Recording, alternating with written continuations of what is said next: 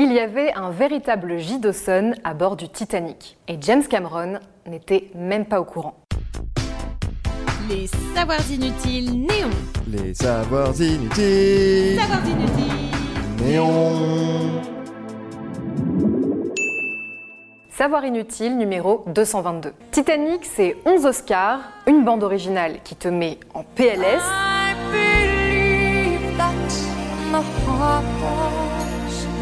Mais oui, merci Céline. Et surtout, une histoire d'amour hyper tragique qui a fait chavirer nos cœurs. Sorti en France en janvier dix-neuf cent quatre-vingt-dix-huit, le drame de James Cameron a fait exploser la carrière de deux jeunes acteurs déjà très prometteurs, Leonardo DiCaprio et Kate Winslet. Ils décrochent les deux rôles principaux. Il y a d'abord Jack Dawson, un artiste vagabond à la gueule d'ange qui passe son temps à dessiner des Françaises toutes nues, et Rose DeWitt Bukater, une passagère de première classe qui va tomber malgré elle très amoureuse du beau Jack. Et on la comprend.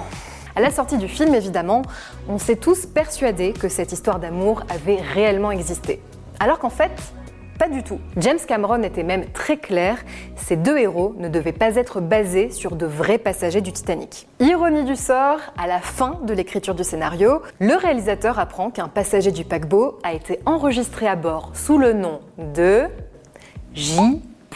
Dawson.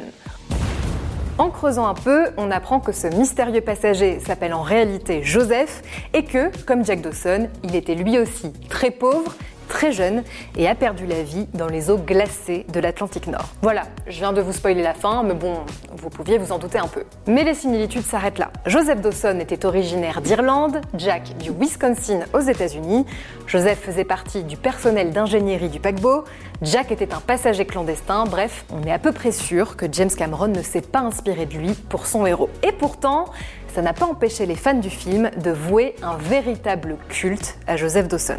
Enterré dans le cimetière de Halifax, en Nouvelle-Écosse, là où la plupart des corps repêchés après le naufrage ont été inhumés, la tombe du soutier s'est transformée en un lieu de recueillement. Du jour au lendemain, la tombe s'est retrouvée couverte de fleurs. Les fans y ont déposé des tickets de cinéma, des photos de Leonardo DiCaprio, des bougies, des lettres enflammées et même des clés de chambre d'hôtel. Des visites guidées sont même organisées dans le cimetière pour raconter la fameuse anecdote.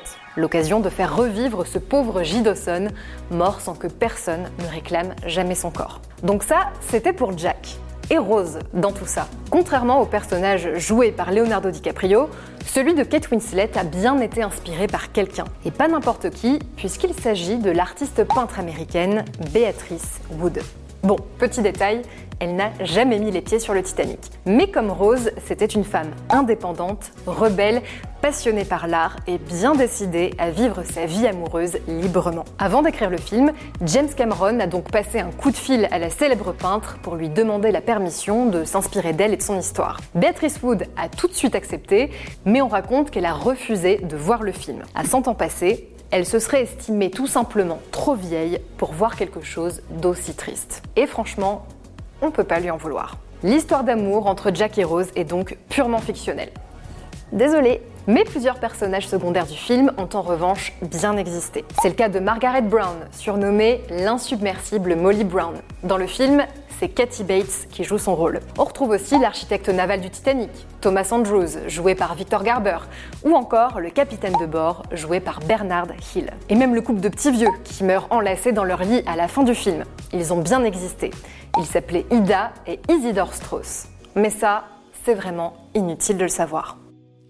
Si ce podcast vous a plu, abonnez-vous, likez, commentez. Les Savoirs Inutiles Néon, c'est aussi une appli et un compte Insta. Et Néon, c'est sur néonmac point fr et tous les deux mois en kiosque.